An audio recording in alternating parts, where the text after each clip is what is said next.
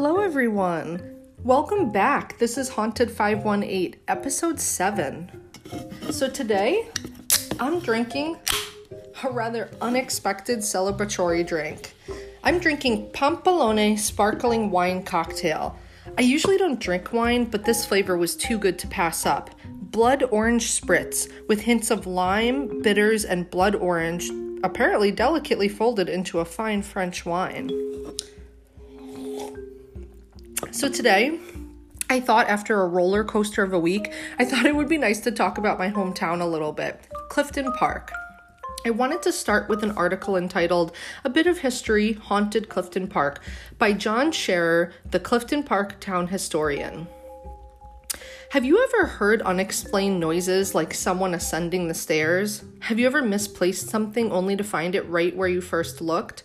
Have you ever felt someone's presence or glimpsed an apparition that disappears as quickly as it came?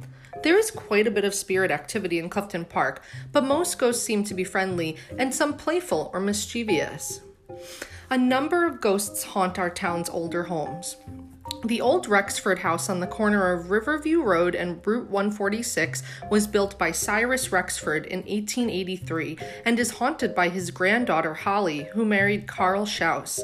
Holly was a high spirited woman who had quite a reputation in the neighborhood. She was known to drive horses through the village at breakneck speed, hoping to be rescued by some gentleman.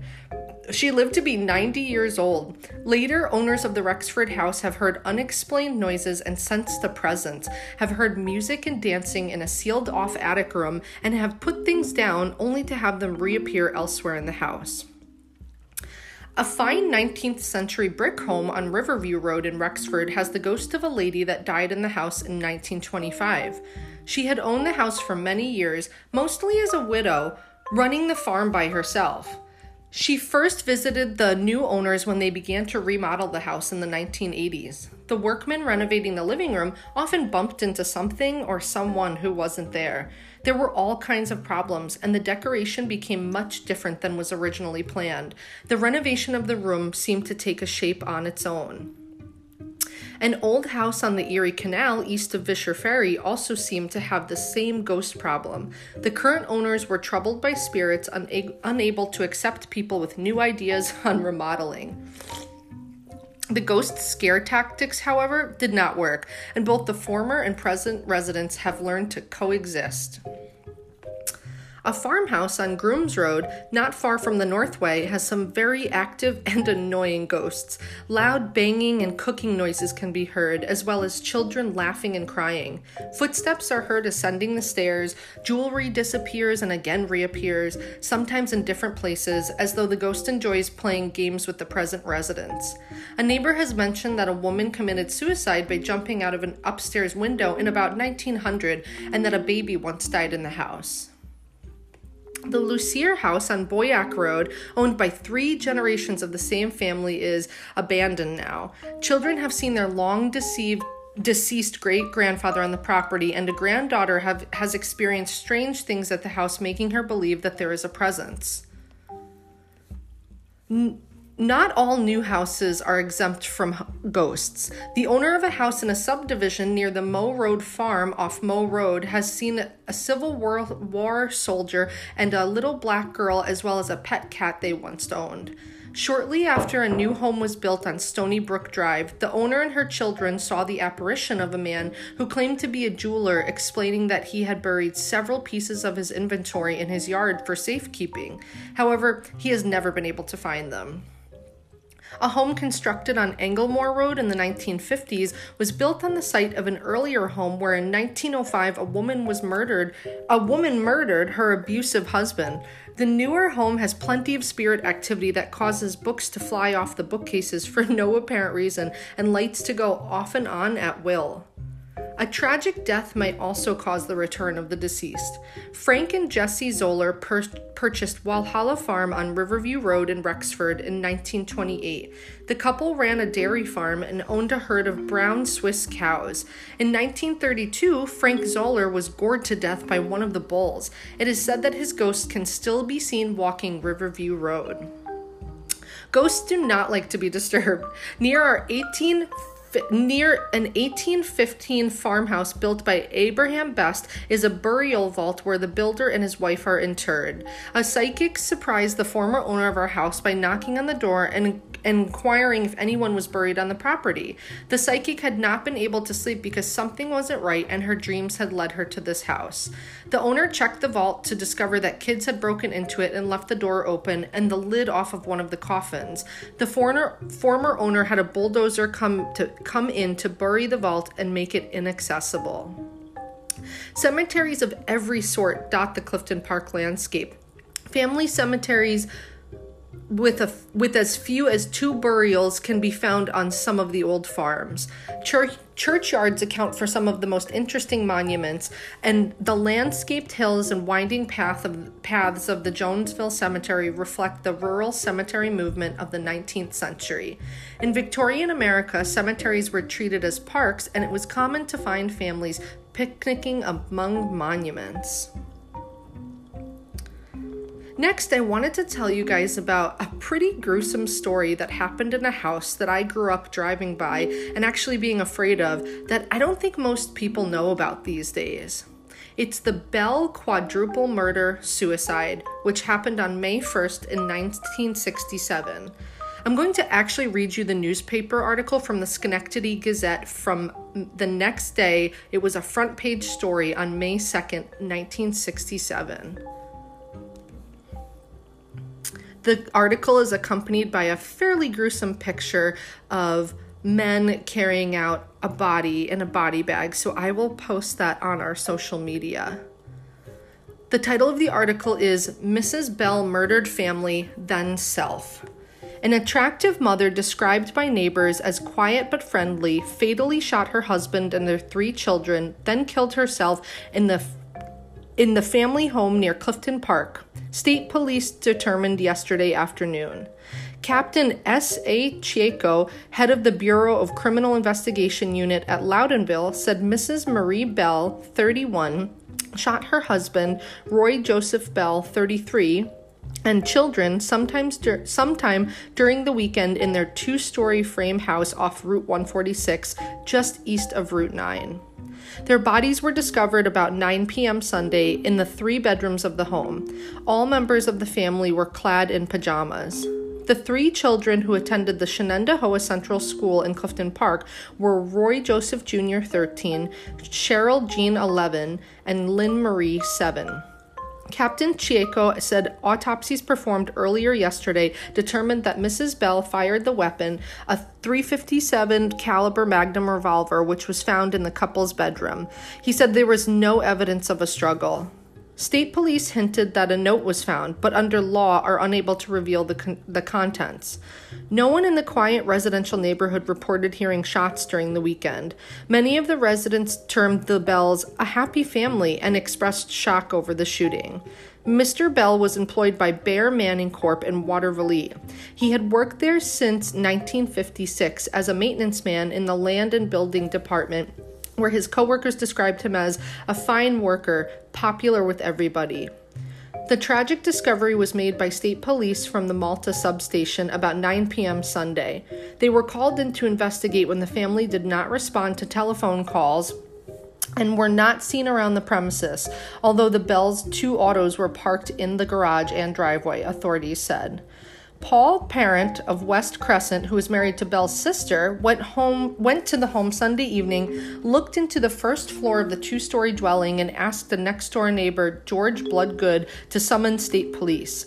Parent apparently became alarmed that the family was not about although their autos were parked on the property. State police said that when they arrived at the scene at about 9 p.m., the house was secured, and focusing their flashlights into the kitchen window, they spotted evidence of bloodstains around the room and then forced their way into the home. State police found the five bodies in the four upstairs bedrooms. In one bedroom, seven year old Lynn Marie was found with two large bullet wounds. In another bedroom, Roy Joseph, 13, lay mortally wounded from a single round. And the father and Cheryl Jean, 11, were discovered sprawled on the floor. Cheryl Jean was killed with a single wound, while the husband and, f- the husband and father was shot three times. One of the heavy rounds struck Bell in the head, and two entered in one of his sho- entered one of his shoulders. Mrs. Bell, 31, had wounded herself super- superficially with the first shot, and with the second bullet pierced her spine. Authorities indicated that both of Mrs. Bell's wounds were in the chest area. The pistol had been registered to Bell.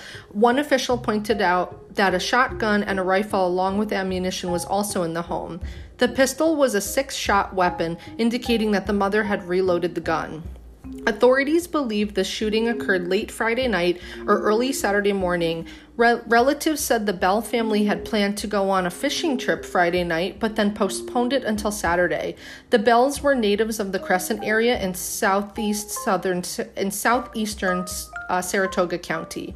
The bodies were removed to the Ellis Hospital in Schenectady, where autopsies were performed. The funeral services will be announced will be announced by the Hawk Funeral Home in, in Schaghticoke. Saratoga County Coroner Harold L. Hall last night issued a verdict of murder in the husband and children's death and suicide in Mrs. Bell's death. Heading the investigation was Captain S.A. Chieco of the BCI in Loudonville headquarters for, the, for Troop G. Assisting were Captain G.H. G.R. Abar, Inspector Harvey Labar, and several troopers from the Malta substation. I always remembered growing up driving by that house, but not really knowing the details of the story. So it's great to have the actual, um, the actual article, the original article, to be able to read. Next, I had a Clifton Park story from David Pitkin's book, Ghosts of the Northeast. It's entitled The Clock. How nice! A present from Scotland. Ed Shopmeyer and his wife Mary were, were as happy to have daughter Susan and her husband Harold back home from Navy duty as they were to receive the unique gift. Harold had been assigned to, to a Navy intelligence post near Aberdeen for years, and when his tour of duty ended, he and Susan spent a few days scouring Scotland's antique shops for presents. They found three beautiful antique grandfather clocks and brought one to Edgar and Mary's home in Clifton Park, New York. The Shopmeyers placed the timepiece in their foyer. When Edgar prepared to leave home the next morning, on his way to the General Electric Company in Schenectady, he noticed the front door in the clock cabinet stood open. Absent mindedly, he pushed it shut. Next day, preparing to leave, he found the clock door open again. He took a moment to examine the latching mechanism and noticed that friction between the door and its casing was supposed to keep it closed. He secured the door again and left for work. By the third morning, Edgar knew something was strange Edgar knew something strange was taking place. An expert machinist at GE for over 30 years, he had little tolerance for mechanisms that didn't operate properly. Nevertheless, he left the clock door ajar for a few months until he found time to examine it in greater detail in his cellar workshop. He carefully removed the clock on top and checked its works. He hadn't started the device since it arrived at his Vischer Ferry Road home, though his initial examination suggested flawless operation. In the vertical section of the cabinet, he inspected the weights and chains that turned the clock. The almost 300 year old mechanism was only slightly corroded. He pulled the chain and the clock began ticking. Oh, okay, so it just needed a cleaning, he chuckled. Removing the clockwork, chains, and weights from the cabinet, he dusted and oiled them. Standing the wooden case upright on the shop floor, he noticed a small keyhole in the door had no key, so he crafted one. Now, with the door locked, he retired to bed. In the middle of the night, a crash resounded from the cellar. Seizing a flashlight, he hurried down for a look. The cabinet had somehow toppled on its face on the floor. He set up the case once more, with the key in the lock but leaving the door ajar. He never locked the case again. The tall cabinet needed another repair, a broken or missing wooden decoration on top. Figuring the entire project would be time consuming, he packed the he packed the works in the cardboard boxes and moved them to his barn until he could invest the time in restoration. Then he hauled the cabinet out to the barn and stood it facing a wall to prevent another crash. One thing after another interfered with the restoration, and it was almost two years before he could resume his tinkering. During that period, he retired from GE and spent his time researching grandfather clocks.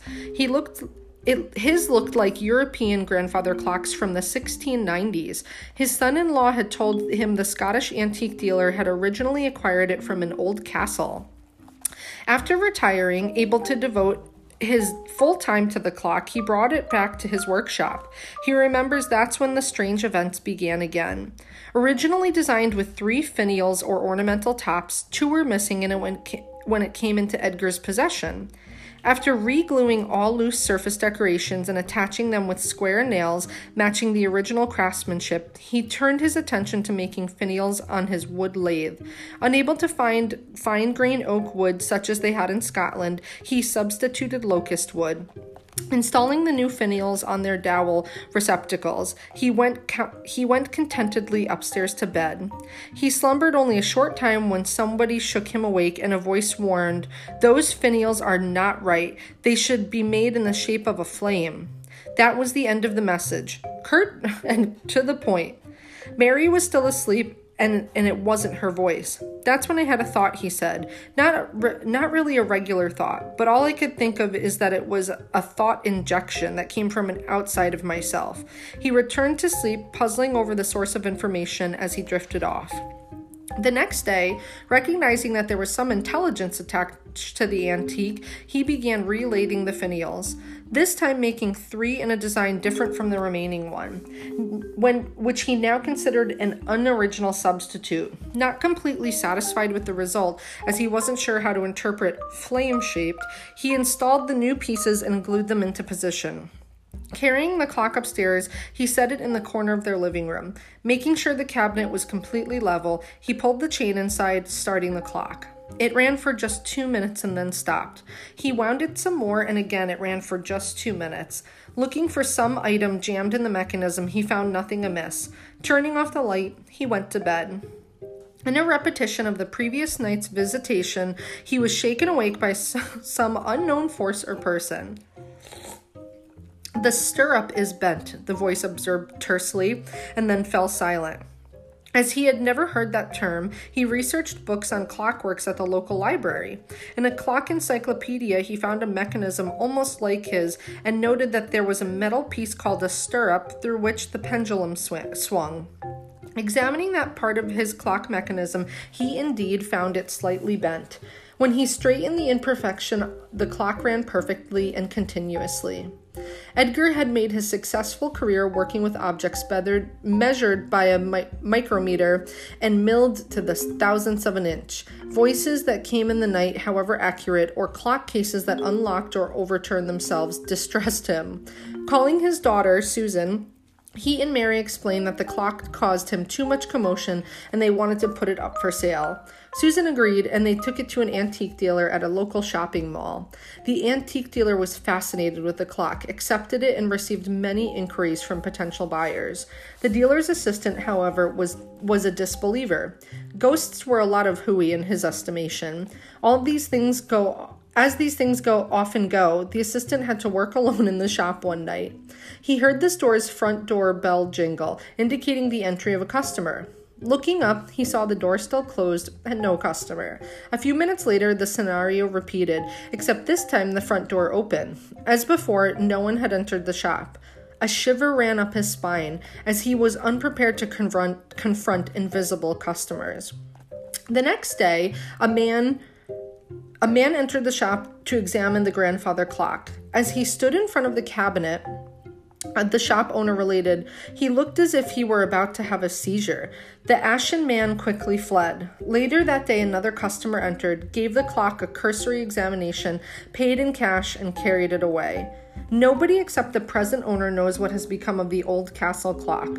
One thing we can be sure of it isn't sitting quietly in its new home. In all likelihood, it will continue to be rebellious until someone either soothes its restless spirit or returns it to the highland mists and moors from which it came. I have never thought about a clock that much in my life before. Next, I wanted to mention a few, um, some fun, spooky events that are near Clifton Park as well. A lot of these have unfortunately ended for this season, but they're just fun to know about. The first one is Pumpkin Glow and Light Show Drive Through. At the Elms Family Farm in Ballston Spa. Halloween experience of jackal of a pumpkin wonderland filled with thousands of hand-carved illuminated jack-o'-lanterns. The next is, and I think this is probably the most well known in our area, the Double M Haunted Hayride. The Double M Haunted Hayrides are right off of, I believe, exit 12 in Ballston, 11 or 12 in Ballston Lake. And they have a really, really great, um, scary hayride experience.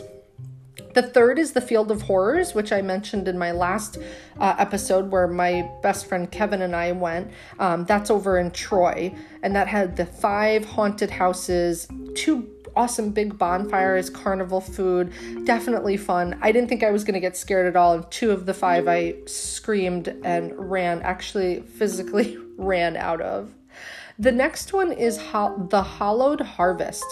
The Hallowed Harvest is at the Altamont Fair- Fairgrounds. It's a Halloween attraction featuring stunning landscapes and larger than life displays made of thousands of jack o' lanterns.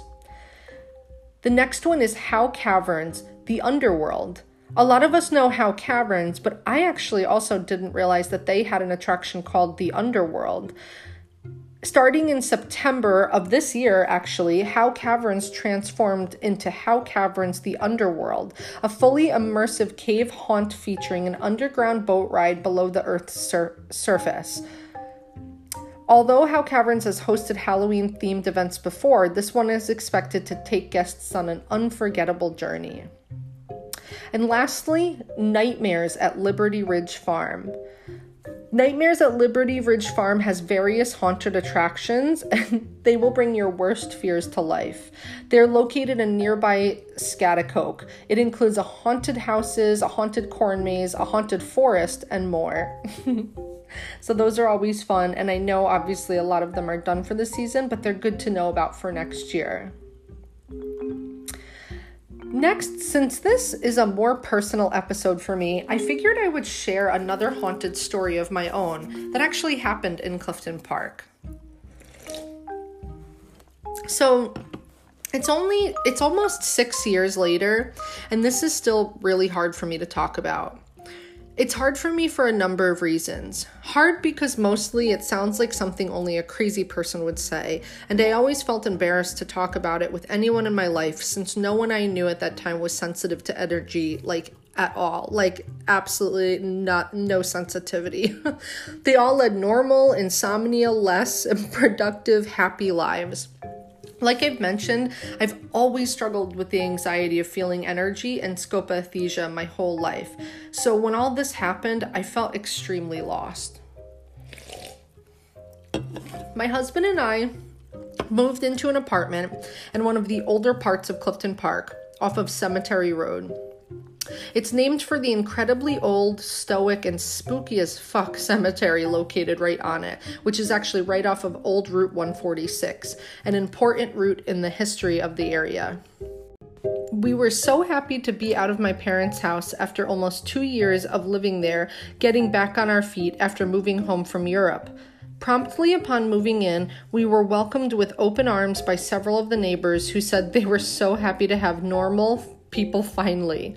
One explained the girl who had been living there over the period about a year slowly became estranged and worrisome to them. Apparently, as the months went by, she began having lengthy, nonsensical conversations with herself the neighbors directly under her could hear.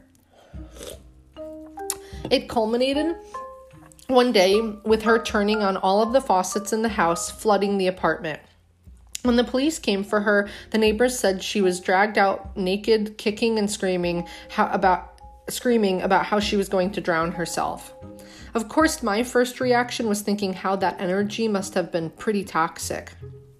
I was so happy to have this apartment. We had things we hadn't had in so long laundry, a studio for me, Things were so wonderful for a while. This was my late 20s and still the time of my life when I was working two jobs just to get by. I was busy but really loved having space for the things I loved. We would we would have friends over and I distinctly remember them commenting on how comfortable and inviting the space was. I think I furnished the whole apartment with three free or thrifted things, so it always made me laugh when big burly guys would come over and suddenly make comments that you you would think only Martha Stewart would about the success of the decor. I only mention all of this because to me, it still really scares me how drastic the change was in the atmosphere when it happened. Not only was it a place of my own, but it was also resoundingly known as a safe, happy place to chill and hang out among our friends. That all changed. I'm not sure how long after we moved in it all started, but I would guess about six to eight months. I had set up my studio in the second bedroom and was so happy to have that place that as a place to create. The issue I started to have was severe scopaesthesia, but this time it was different. I started to feel watched so closely and with such intensity, I began to see things I hadn't before. I have always been able to tell if the energy around is male or female, and this time it was no different. There was a distinct male energy who I started to feel, and at first it felt like any other time as it happened before. But then it escalated to me sensing and seeing a shadow figure, but always out of the corner of my eye. The worst was I would feel the staring happening, and when I would glance over in the direction that I felt it, I would get these awful fleeting images of the male looking at me in that spot. There were two spots where that where it was the worst.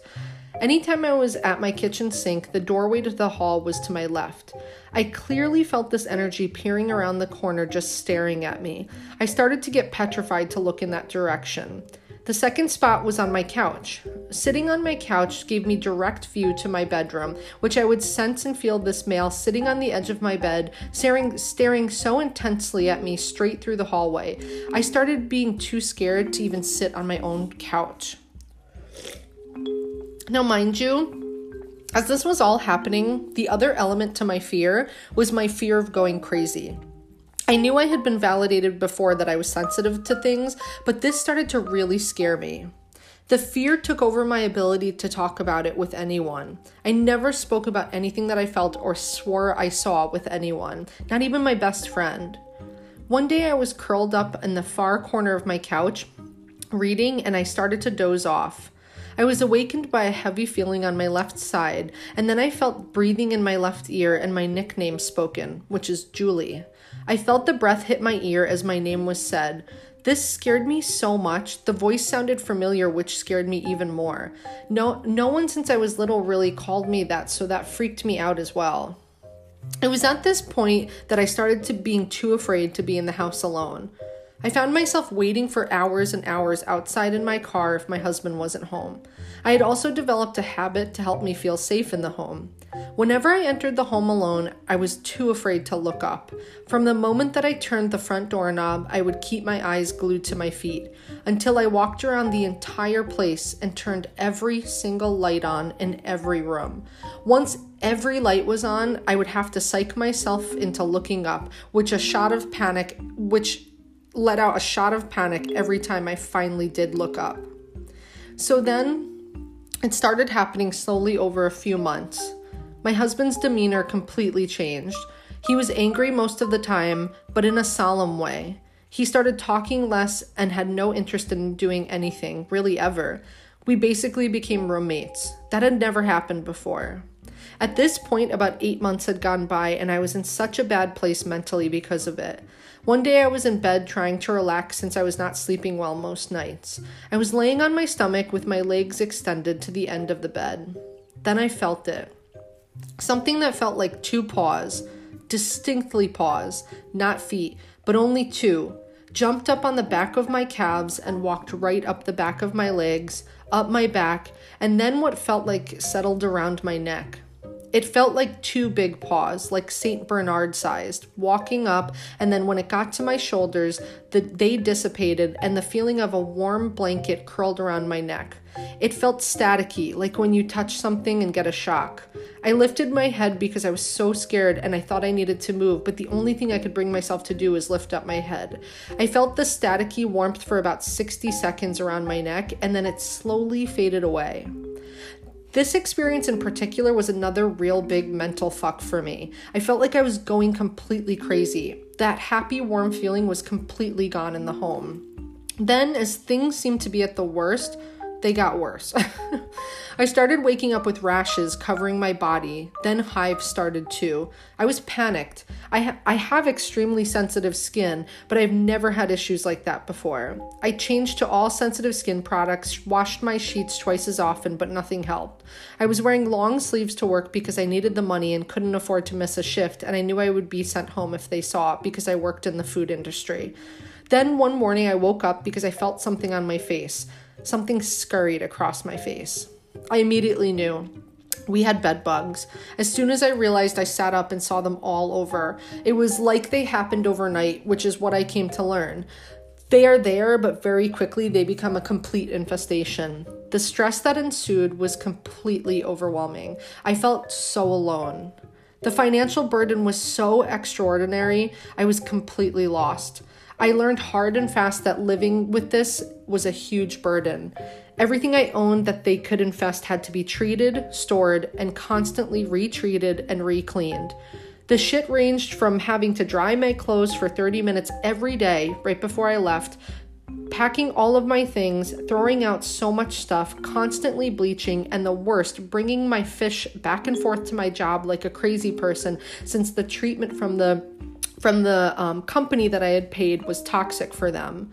My husband had com- turned into a completely different person by this point.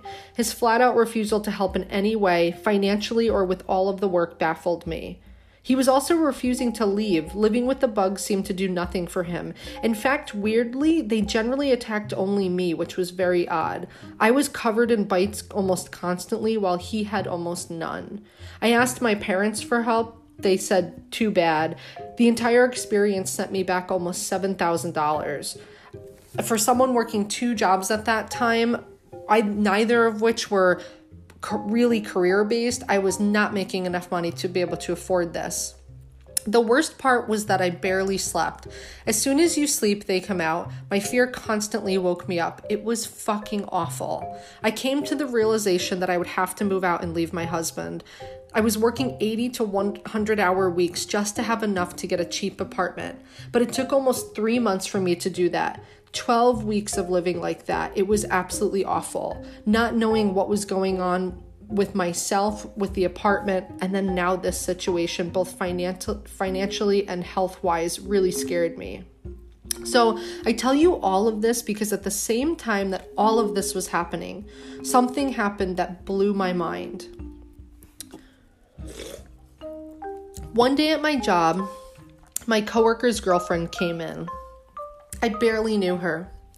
She walked over to my desk and she said, are you having trouble at home like you're scared? I said yes. I was completely surprised. Then she said rather quickly, Do you not look up when you're home? Like you only look at the floor?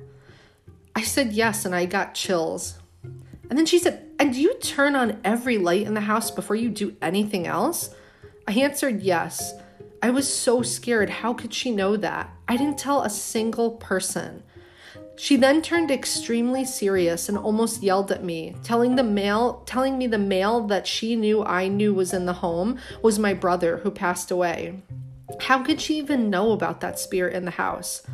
Personally, I do not think it was him him, and to this day I still don't. Needless to say, I was in complete shock. How could she know any of this? She explained she was a medium.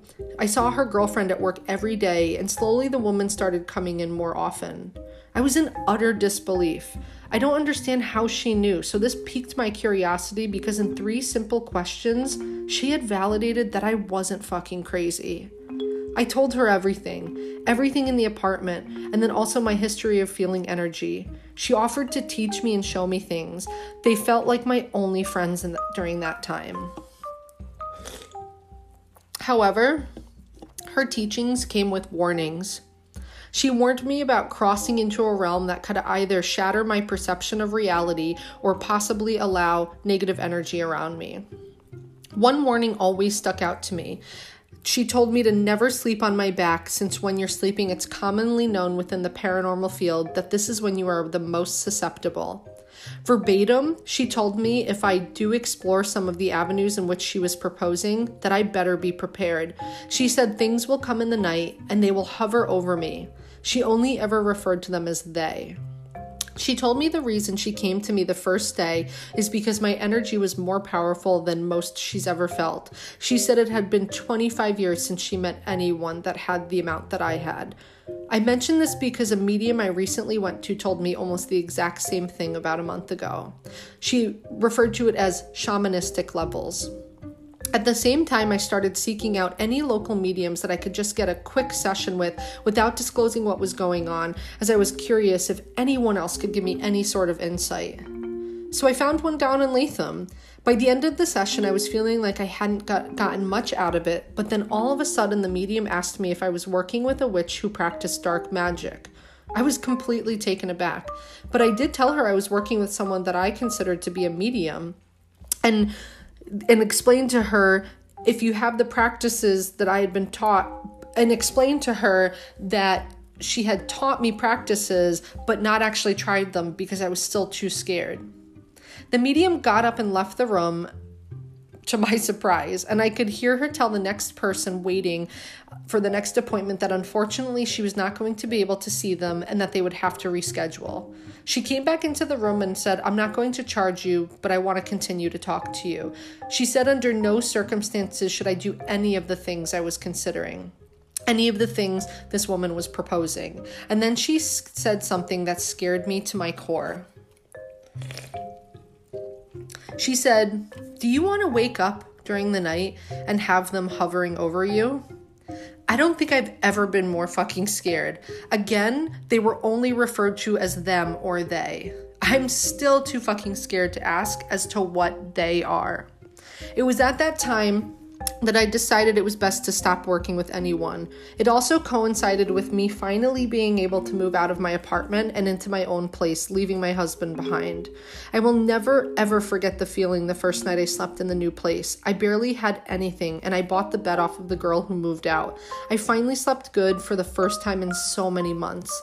I was in an apartment that didn't have half of what I had in my old one, but I felt so much better. The energy energy was finally back to normal. I felt safe and happy happy and finally could get on with my life. Another huge part of all of this that I really hesitate to talk about was the details about what I was told and taught from the medium that approached me. I still don't honestly think I can talk about it. I've actually had a strong feeling that I shouldn't be talking about it really ever. What I saw and learned still scares me. Briefly put, I was taught how to see souls, how to open up a portal, the stages of death, amongst many other dark things, but extremely powerful. This entire experience changed my life. I had another significant experience growing up, but it was a true haunting. But something like this shook my reality. If anything, it just added to my consuming fear of the paranormal. Needless to say, say I still battle with the reality that all of this is there every single day, and I either try not to think about it or I'm worried it will catch me off guard. Talking about this gives me chills, so I'm gonna go ahead and stop now. On a good note, my husband moved home and a few months after I left, and once he was out of that apartment, he went back to being his old, happier self. He moved in with me in my new place a few months later. Well, that's all for today, guys. As always, thanks for listening. I wanted to mention a few of the places that I got some of my information from cnweekly.com and vdocuments.site, as well as David Pitkin's book, Ghosts of the Northeast. Don't forget to keep your eye out for upcoming episodes dropping weekly on Sundays. I have some fantastic guests lined up that I'll be recording in the next few weeks. Just a reminder, as always, we need stories, so please submit your story. I want to share them. And don't forget to check us out at the haunted at the haunted 518 on Instagram, haunted 518 on Facebook, and of course haunted518.com. You can subscribe for updates there as, as well. You can always just email us your story at thehaunted518 at gmail.com. And please rate and subscribe. That is so helpful for us to be found. So,